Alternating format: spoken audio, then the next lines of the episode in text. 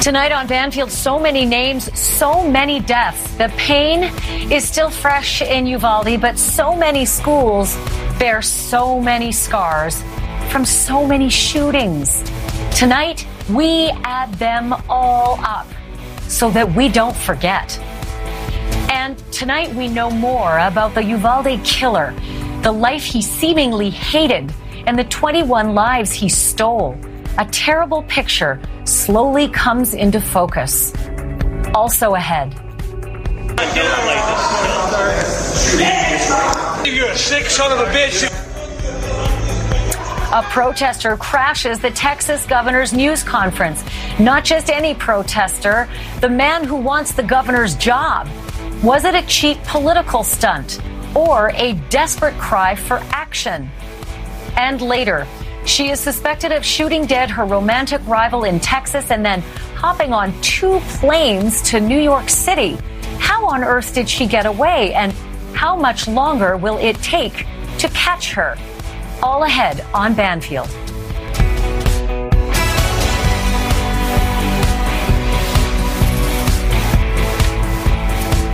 Hello and welcome to Banfield. Each time we vow to remember. A mass shooting happens far away or God forbid in our own hometowns and we grieve and we fume and we send prayers. And then when we can't do anything else, we promise not to forget. And then we do just that. Because mass school shootings happen more than we even know, more than any news program can cover. The horror in Uvalde was and is huge but it is also the 24th act of gun violence at a K through 12 school during school hours this year alone. That is according to the Washington Post. They keep an exhaustive database, exhaustive and exhausting. I don't have my own count. I don't have one because I have lost count of how many mass shootings I personally have covered, even school shootings. And if they all run together in my mind, then I have the sense they are going to run together in your minds as well, which itself is tragic because the toll is ungodly. And whether we grasp it or not, we feel it. And our nation is so much the poorer for it. So tonight, I want to dedicate just a couple of minutes to the lives and the names that make up that collective ungodly toll. I am going to spare you the names of all 311,000 U.S. school children who were at school when gunfire erupted just since the Columbine massacre of 1999. And I'm going to give you a moment to let that number sink in. 311,000 kids who've endured gunfire at school in 23 years. More than 550 students and staff were actually hit by that gunfire all since Columbine. 185 of them were killed. So this is for them. And really, it's for all of us because this is America's toll. See how many of these you can remember or don't remember. See if your town or your state is on this list. Columbine High School, Littleton, Colorado, April 20th, 1999.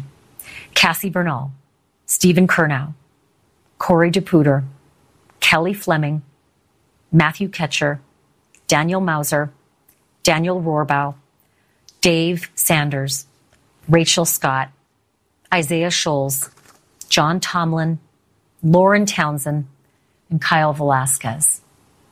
Deming Middle School in Deming, New Mexico, November 19th, 1999 again. Araceli Tena, 13 years old. Ridgewood High School, Newport Richey, Florida, Jan 19th, the year 2000. Teddy Niziol, 16 years old. Buell Elementary School, Mount Morris Township, Michigan, February 29th, 2000. Kayla Rolland, age 6. Carmichael Elementary School, Sierra Vista, Arizona, May 10th, 2000, again. Tammy Quacktacker, 36 years old. Lake Worth Middle School, Lake Worth, Florida, May 26th, 2000 again. Barry Grinnell, 36. Lake Clifton Eastern High School in Baltimore, Maryland, Lawrence Grant, 17. Santana High School, Santana, California, May, uh, March 5th, 2001. Brian Zucker, 14, and Randy Gordon, 17. Lew Wallace High School, Gary, Indiana, March 30th, 2001. Neil Boyd, 16. Latonia Elementary School, Elementary, Covington, Kentucky, September 12, 2001. Linda Gegner, age unknown. St. James Catholic School, Liberty, Missouri, November 7, 2002. Kowaldeep Singh, nine years old. John McDonough High School, New Orleans, Louisiana, April 14, 2003. Jonathan Williams, 15. Red Lion Junior High School, Red Lion, Pennsylvania, April 24, 2003. Eugene Segro, 51. Vicksburg High School, Vicksburg, Mississippi, September 10, 2003. O'Derry Lee Earl Mims, 20. Rocori High School, Cold Springs, Minnesota, September 24, 2003. Seth David Bartell, 14. Aaron Michael Rollins, 17. Ballou High School, Washington, D.C., February 2nd, 2004. James Richardson, 17.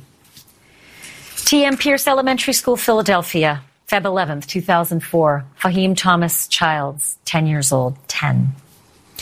Red Lake High School, Red Lake, Minnesota, March 21st, 2005. Daryl Allen Lussier Sr., Michelle Lee Sigana, Derek Brian Brun, Nirvana Jane Wincoop Rogers, Alicia Alberta White, Thurleen Marie Stillday, Chanel Star Rosebear, Chase Albert Lussier, Dwayne Michael Lewis. Keep going, Campbell County. That's a high school in Jackson or Jacksboro, Tennessee, November 8th, 2005. Ken Bruce, age 48. Milwee Middle School, Longwood, Florida, January 13th, 2006. Christopher Penley, 15. Venice High School, Los Angeles, California, June 5th, 2006. Augustine Contreras, Augustin Contreras, 17 years old. Platte Canyon High School, Bailey, Colorado, September 2006. Emily Keyes, 16. Weston High School, Casanova, Wisconsin, September 29th, 2006. John Klang, 49. West Nickel Mines, Amish School, Nickel Mines, Pennsylvania, October 2006. Naomi Rose Ebersole, age 7. Marion Stoltzfus Fisher, 13. Anna Mae Stoltzfus, 12. Lena Zook Miller, 8. Mary Liz Miller, 8. Henry Foss High School, Tacoma, Washington, January 2007. Samnang Kok, 17 years old. E.O. Green Junior High, Oxnard, California, February 2008. Lawrence Fobbs King, 15. Central High School, Knoxville, Tennessee, August 2008. Ryan McDonald, 15. Dillard High School, Fort Lauderdale, Florida, November 2008. Amanda Collette, 15. Carolina Forest High School in Conway, South Carolina, October 09. Trevor Varinecz, 16. Discovery Middle School, Madison, Alabama, February 2010. Todd Brown, 14. Alisal High School, Salinas, California, October 2010. Jose Daniel Cisneros, 15. Millard South High School, Omaha, Nebraska, January 5th, 2011. Vicky Casper, 58. Louisiana Schnell Elementary School, Elementary, Placerville, California, February 2nd, 2011. Sam Lacara, age 50. Cummings Middle School, Brownsville, Texas, January 4th, 2012. Jamie Gonzalez, 15. Chardon High School, Chardon, Ohio, Feb 27, 2012. Daniel Parmertor, 16. Russell King Jr., 17. Demetrius Hewlin, 16. Episcopal Church of Jacksonville, Jacksonville, Florida, March of 2012. Dale Regan, 63. Mary Scroggs Elementary School, Elementary. Chapel Hill, North Carolina, May 2012. Shanaz Kaber, 40. Sandy Hook Elementary, Newtown, Connecticut, December 14th, 2012. Get comfortable, folks. Charlotte Bacon, 6. Daniel Barden, 7. Noah Pozner, 6. Jack Pinto, 6. Jesse Lewis, 6. Grace, McCon- Grace McDonald, 7. Dylan Hockley. Jessica Rekos, 6. Anna Marquez Greene, 6. Madeleine Hsu, 6. Olivia Engel, 6. James Mattioli, 6. Chase Kowalski, 6. Catherine Hubbard, 6. Josephine Gay, 7. Emilie Parker, 6. Caroline Previdi, 6. Avielle Richman, 6. Benjamin Wheeler, 6. Allison Wyatt, 6. Vicky Soto, 27. Mary Sherlach, 20, 56. Dawn Hochsprung, 47. Rachel D'Avino, 29. Lauren Rousseau, 30. Anne Marie Murphy, 52. That was when we thought we wouldn't have this again. We go to 2013, Apostolic Revival Center and Christian School in Fort Myers, Florida. It's Fort Myers again. Christopher Smith, 27. Sparks Middle School, Sparks, Nevada. October 21, 2013, Michael Landsberry, 45. Arapahoe High School, Centennial, Colorado, December 2013, Claire Davis, 17. Reynolds High School, Troutdale, Oregon, June 10th, 2014, Emilio Hoffman, 14. Marysville Pilchuck High School, Marysville, Washington, October 2014. Zoe Galasso, 14. Gia Soriano, 14. Shaylee Chuckulnaskit, 14. Andrew Fryberg, 15. Independence High School, Glendale, Arizona, February 2016. Mary Q, 15. Townville Elementary School, Townville, South Carolina, September 2016. Jacob Hall, 6. North Park Elementary again, San Bernardino, California, April 2017. Karen Elaine Smith and Jonathan Alfredo Martinez. Jonathan was 8. Freeman High School, Rockford, Washington, September 2017. Sam Strahan, 15. Aztec High School, Aztec, New Mexico, December 2017. Casey Jordan Marquez, 17. Francisco Paco Fernandez, 17. Marshall County High School, Benton, Kentucky, January 2018. Bailey Holt, 15, and Preston Cope, 15. Marjory Stoneman Douglas, Parkland, Florida, February 14th, 2018. Once again, get comfortable. Alyssa Alhadeff, 14. Scott Beigel, 35. Martin Duque, 14. Nicholas Dworet, 17. Aaron Feis, 37. Jaime Guttenberg, 14. Chris Hixon, 49. Luke Hoyer, 15. Carol Loughran, 14. Gina Montalvo, Gina Montalto, 14. Joaquin Oliver, 17. Elena Petty, 14. Meadow Pollack, 18. Helena Ramsay, 17. Alex Schachter, 14. Carmen Schentrup, 16. And Peter Wang, 15. And yes, it continued. Huffman High School, Birmingham, Alabama, March of 2018. Cortland Arrington, 17. Great Mills High School, Great Mills, um, Maryland, March 2018. Jaelynn Willey, 16. Santa Fe High School, Santa Fe, Texas, May 2018. Cynthia Tisdale, 63. Glenda Ann Perkins, 64. Jared Conrad Black, 17. Shana Fisher, 16. Christian Riley Garcia, 15. Aaron Kylie McLeod, 15. Angelique Ramirez, 15. Shabika Sheikh, 17. Christoph Stone, Christopher Stone, 17. And Kimberly Vaughn, 14. Canyon Springs High School, Las Vegas, Nevada, September 2018. Dalvin Brown, 18. Butler High School, Matthews, North Carolina, October 2018. Bobby McKeithen, 16. STEM School, Highlands Ranch, Highlands Ranch, Colorado, May 2019. Kendrick Castillo, 18. Esteban Torres High School, LA, in California, November 13th, 2019. Omar Garcia, 37.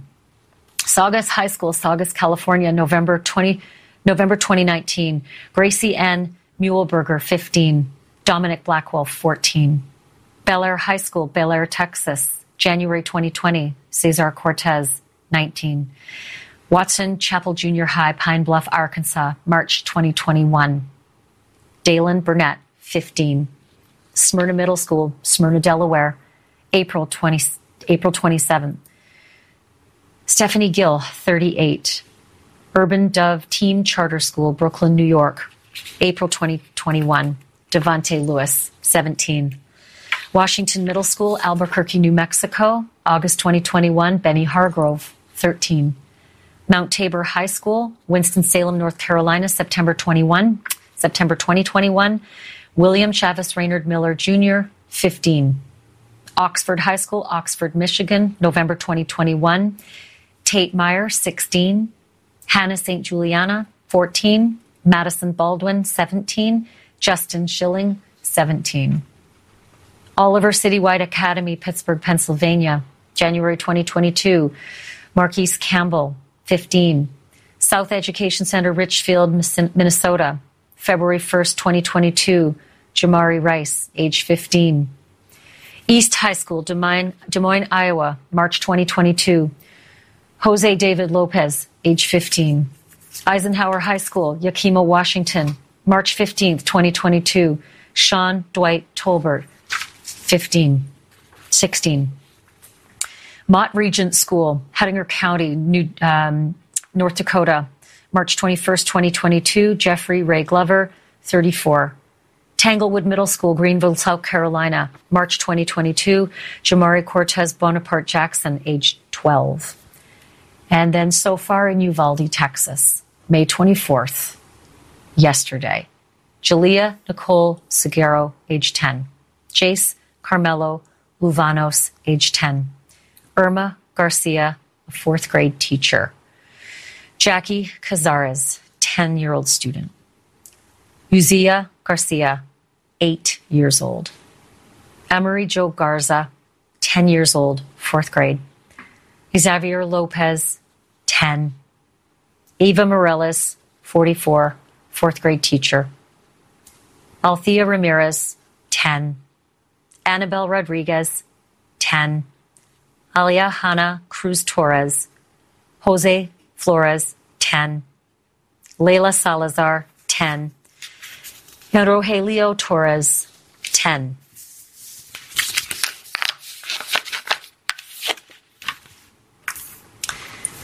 That, if you're just joining us, was just since Columbine. And since Uvalde is still a developing story, there is still news happening there tonight, and I'm going to take you there live next.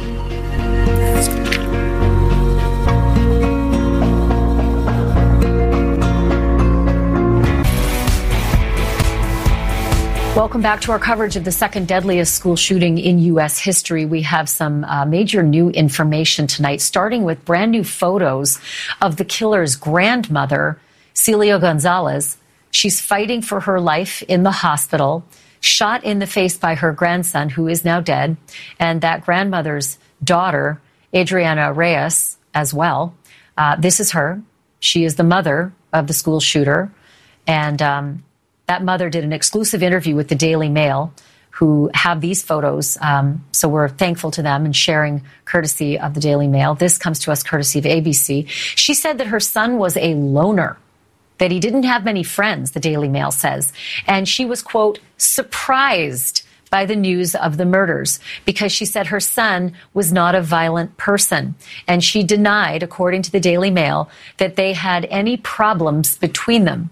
But keep in mind, right now, that mother is at a hospital bedside of her own mother, the 66 year old grandmother of the shooter, a woman struggling to live.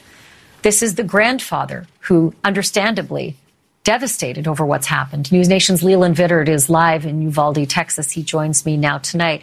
There's just so many unanswered questions still, Leland. The grandfather telling ABC that the, the, the shooter and his mother had problems, the mother denying that to the Daily Mail. I don't know that we'll ever know unless we can actually speak to that grandmother and that mother. This is always the enduring question, Ashley, of why evil exists in the world. And it's something that humans have been wrestling with since uh, time began. And unfortunately, uh, despite our best efforts, oftentimes you can't answer that uh, question of why. Even school shooters who survive. Uh, I'm thinking about Parkland and I'm thinking about uh, some of the other mass shootings we've covered.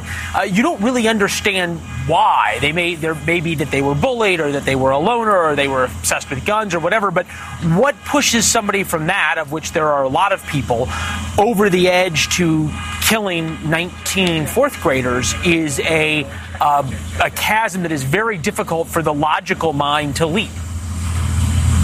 So Leland, the, the mother says that she just saw her son last week for his 18th birthday, that she had a card and a stuffed Snoopy that she had for him. uh, but no one, grandmother, grandfather, um, and mother, said anything about knowledge about these weapons that he had purchased on that day, on his birthday. Right. One AR 15 uh, allegedly purchased on his birthday, one purchased a couple of days after, 325 rounds of ammunition. They say they say they don't know.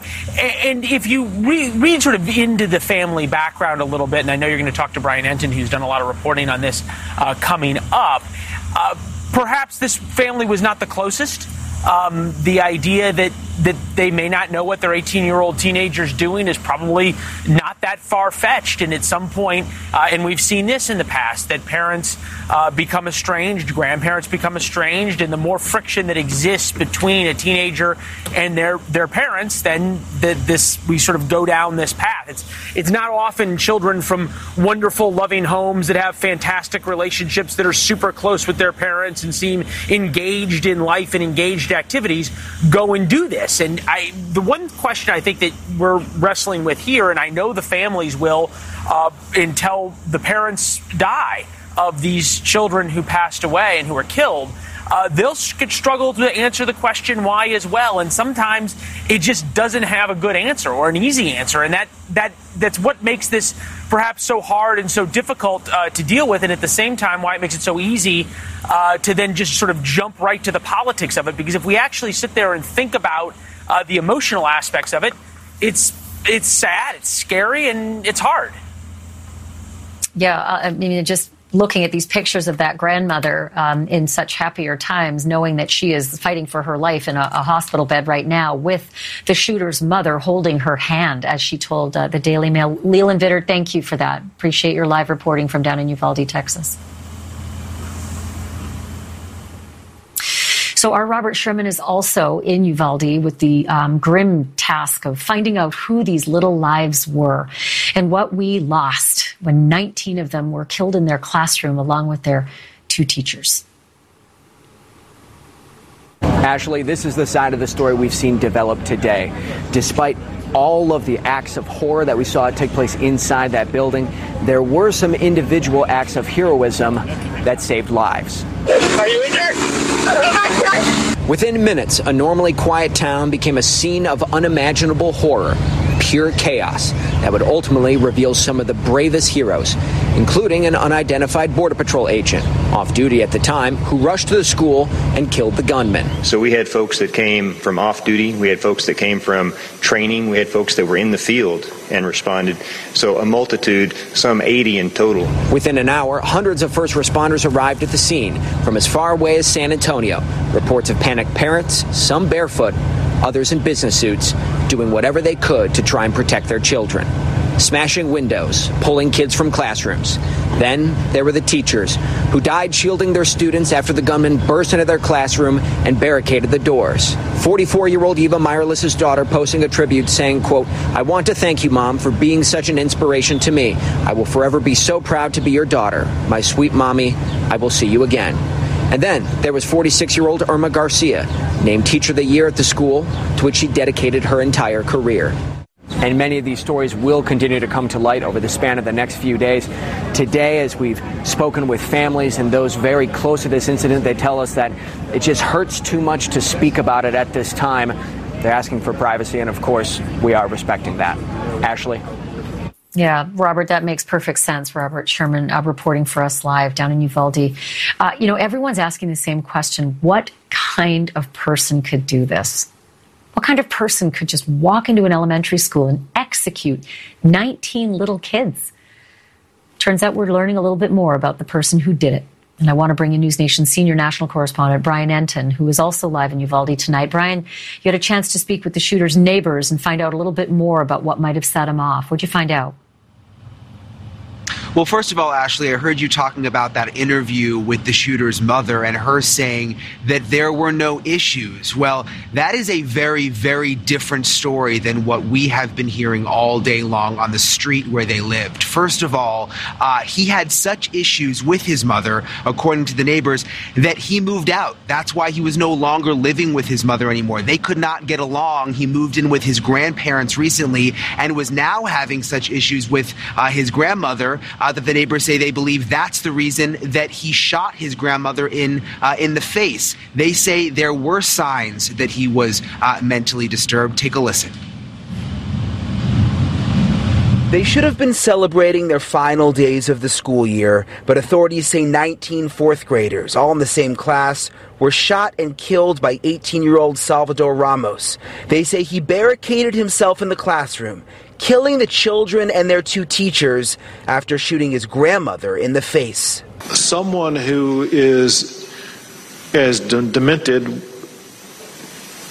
as it takes to kill little kids it goes beyond, seems to me, a mental health issue. I mean, that, that is the sheer face of evil itself. One day after the horrific shooting, a new timeline is emerging. Texas Governor Greg Abbott says there were warning signs on social media starting 30 minutes before the attack. He called them posts. A communications person for Facebook's parent company says they were direct messages. The first said, I'm going to shoot my grandmother. The second, I shot my grandmother. And Ramos's final message said, I'm going to shoot an elementary school. This is the shooter's house behind me. It's just a couple of blocks away from the elementary school. You can see the FBI has the road closed off. Agents have been going in and out all day. Uh, and neighbors tell us the shooter was recently suspended from high school. Do you know why he would have shot his grandma? I think she started arguing with him. He had just, like I say, he, he would argue with his, with his mother. So he got into an argument with, with Sally. Salvador Ramos's neighbor Joseph Moreno was interviewed by the FBI today. He says Ramos has lived with his grandparents since recently after having a falling out with his mother. Moreno says Ramos was bullied because of the way he talked. He was just mad at the world. Mad at the world. Yeah, like he, they wouldn't accept him, you know, the way he was, you know, just the way, you know, his conversations with the lips that he had and the way he dressed, they would make fun of him. So. What do you mean by the lips? He, he couldn't Lisp. lisp. I'm lisp. sorry, he had a lisp. lisp. Yeah. Governor Abbott says Moreno had no known prior history of mental illness and no known criminal history before committing one of the most deadly school shootings in U.S. history. He used one weapon, which was an AR 15, uh, using 223 rounds. And we've been able to fill in a few more of the gaps of the timeline, what led up to all of this. The shooter first uh, shot his grandmother in the face. Then someone called 911 uh, and he fled, got into a crash here outside the elementary school. And that is when the governor says uh, he ran from the vehicle and went actually into a back door of the school, down a hallway, around a corner. Uh, and that is when he entered the fourth grade classroom. Uh, and we all, um, unfortunately, know what happened next. Ashley? In one classroom, all those kids in one classroom with the teachers. Brian, I was fascinated to see you at that neighborhood, um, and I wondered if you saw them bringing any evidence bags or evidence boxes out of the home um, where Salvador was living with his grandmother. So I didn't see boxes, but it wouldn't surprise me if they were doing that because they had the entire road closed. They had the front door and the side door of the house open, and there were FBI agents going in and out all day long. Uh, and that area is still closed off right now. So uh, surely uh, they've taken some evidence from the house. I think they're going through it with a fine tooth comb. You and I've seen it before, and hopefully they'll get some answers. I don't know how helpful that will be, but um, Brian Entin, great work down there. Thank you so much. Appreciate it. Thanks, Ashley. Still to come, was it an impassioned appeal or was it a political stunt? The governor of Texas meets the would be governor of Texas in the last place he'd expect. And just because we all know it can happen anywhere, what new lessons are schools around the country learning to keep their kids safe? And really, is there anything more we can do? Stay with us.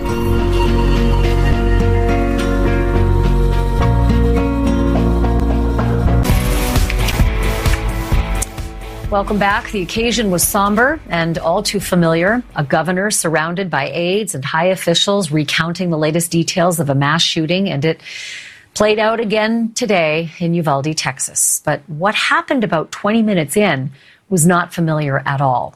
That's when a former U.S. congressman who is now running to unseat the Texas governor stood up and spoke out before he was ushered out Our Kelly Beeson joins me live now with all the details. So, Kelly, what exactly happened?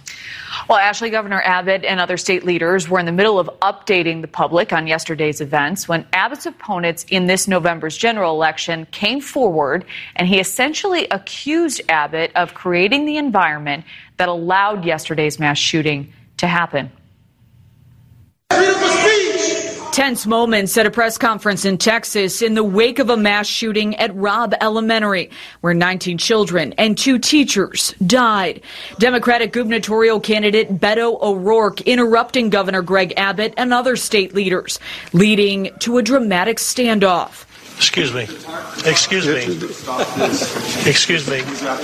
Sit down. You're out of you're out of line and an embarrassment. Hey, sit down and don't play this Next shooting is right now, and you are doing nothing. No, he needs to get his ass out of here. This isn't the place to talk this over. This is totally predictable when you. Sir, you're out of line. I can't believe you're a sick son of a bitch that would come to a deal like this to make a political issue. O'Rourke escorted out of the room after the heated exchange as someone shouted at him to go home while others called for officials to let him speak. Outside, the Democratic candidate for governor addressing a gaggle of reporters, not mincing words. He went to Santa Fe High School after kids were killed in their classrooms, told the parents he would do something. He did nothing. He came to my hometown of El Paso after 23 people were slaughtered. He said he was going to do something.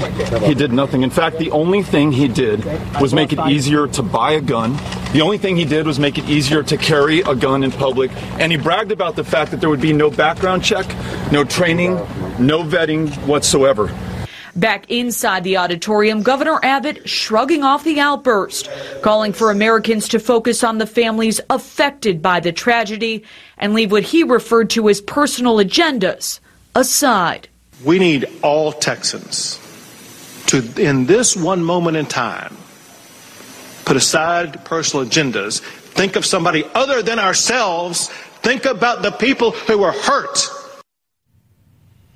And as he was addressing reporters outside the auditorium in Uvalde, O'Rourke clarified he wasn't solely blaming the governor, but said it's on all of us to take action to prevent future tragedies. Ashley. Kelly Beeson, thank you for that report. Appreciate it. You know, uh, tomorrow was supposed to be their last day of school at Robb Elementary. That, as you know, is the happiest day of the year for a kid. But instead, Robb is a murder scene, a mass murder scene. And it's a tragic reminder to everybody in this country it can happen anywhere at any time. News Nation's Nancy Loo joins me now live from Los Angeles. And the nation, you know, they don't sit up and take notice all the time when there's a school shooting now. Sometimes it doesn't even make the news, but this one's different. How is the nation reacting, Nancy? Well, Ashley, across the nation, flags are lowered, and it really was not a regular school day for a lot of kids. It is a new cycle of reaction to a school massacre with school districts everywhere reevaluating safety protocols yet again. At schools across the nation today, a noticeable police presence outside, and in many cases, inside as well. We reached out to every district last night. We talked to our districts. We were like, listen, this is what I propose. They were like, do it, please, thank you. Safety concerns are prompting changes everywhere in the final stretch of the academic year. In Florida, Polk County kids are no longer allowed to bring their book bags into school. It's kind of scary, but like with anything else, you know, you just got to believe that the school's going to keep your kids safe, and I do. But what happened in Uvalde has again renewed fear that deadly school violence can happen anywhere at any time. I know exactly what those parents are going through and you you bring your child to school with a book bag and and they leave in a body bag. It's it's just it's it's not the way it should be. Scarlett Lewis lost her son Jesse in the mass shooting at Sandy Hook nearly a decade ago. She launched a Choose Love movement to honor a son and push for preventative measures, exactly the aim of these dad volunteers in Las Vegas. Historically, towards the end of the school year, kids the uptick in violence. They want to settle scores. They think summer is eternity and they're going to get away with it. One of the first people to reach out to administrators in Uvalde, the former principal of Columbine High School. Week of Columbine, I said, I just joined a club in which no one wants to be a member. They're all of our kids, and we need to come together. The fear and pain, especially raw in Buffalo, already reeling from the recent massacre there. This thing with Texas, I think every day when you wake up, you worry about your children, and with these events that are occurring on a regular basis, now, here in LA, we did have increased police patrols, LAPD working with LA school police, and they are investigating any school behavior that might lead to anything violent. Ashley. Nancy Loo, thank you. Thank you for that. Coming up, we're going to switch gears. Um, there has been a woman hunt for eight days now in this country. A desperate search for the suspected killer of a world class cyclist in the outside of a love triangle. The fugitive on the left is wanted for the killing of the romantic rival on the right. Tonight, brand new sightings of Kaitlin Armstrong, and it was nowhere near where we all thought she would be. The U.S. Marshal who is chasing this woman is with me next live.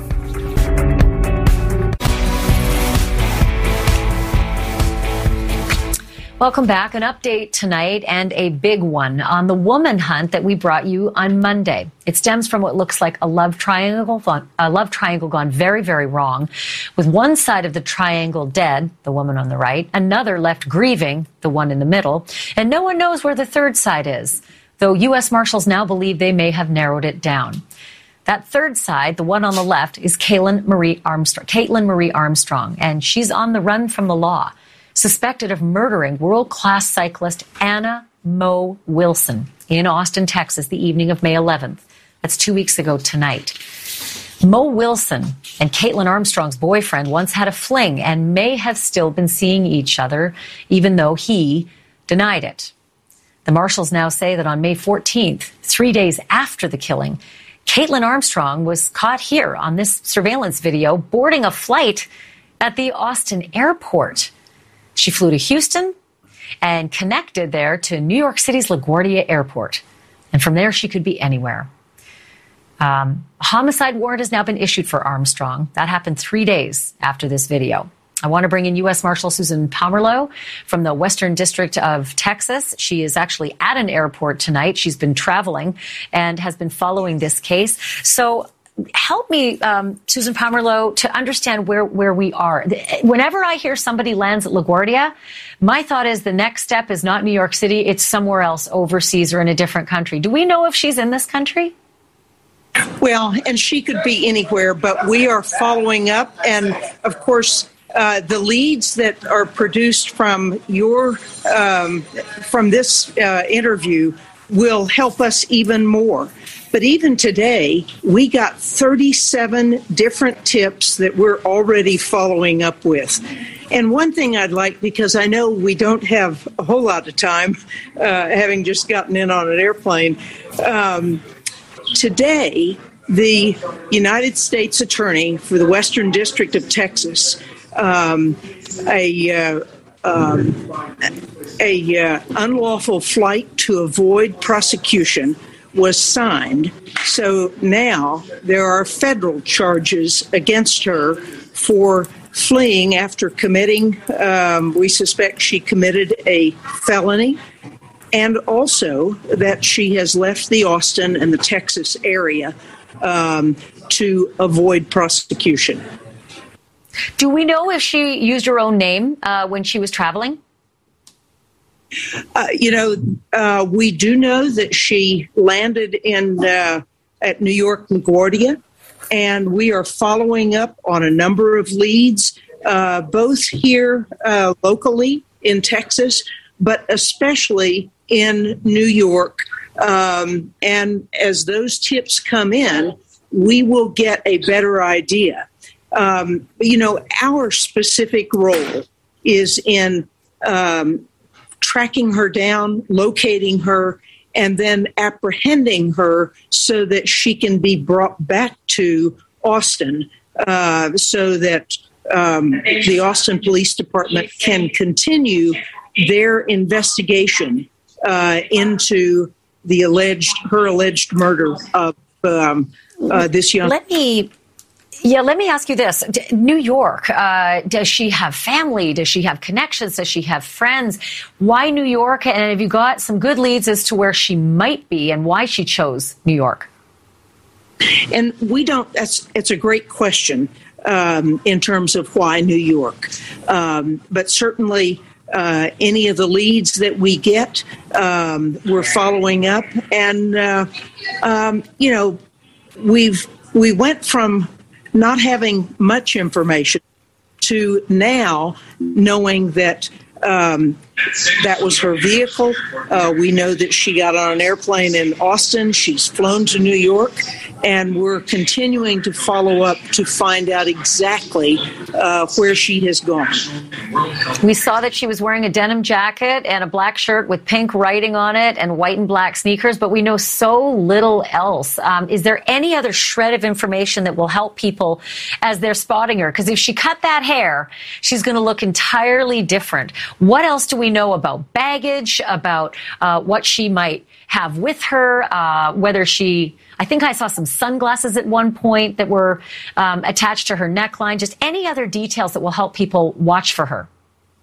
Well, and of course, we've got the uh, video of her at the Austin airport, uh, but we also have um, photographs of her at a um, at a race, uh, which shows her hair put up so that you can mm-hmm. see with her with short hair and with the longer hair.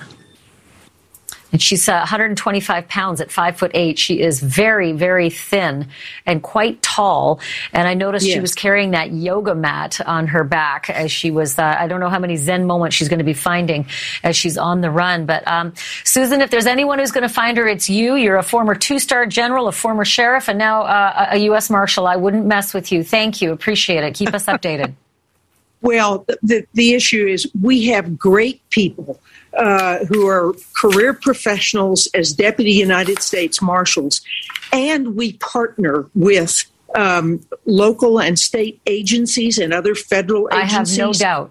I have all my faith in you. Those other agencies, great, but I have my faith in you. Thank you, Susan Pamerleau, Yeah. joining us live, having just landed. We appreciate that. Coming up after the break, um, direct messages. Direct messages from the killer in Uvalde to possibly a 15 year old girl in